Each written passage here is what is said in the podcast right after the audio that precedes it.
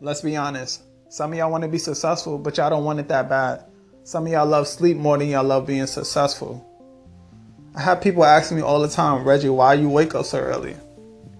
I tell them I can't sleep. It's something on my mind that stops me from going to sleep every night because I know at that moment I should be working on something to be great.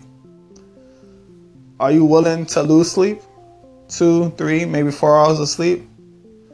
You got to train yourself to work off of sleep. Successful people don't sleep. If you had a chance to make a dream a reality, would you do it?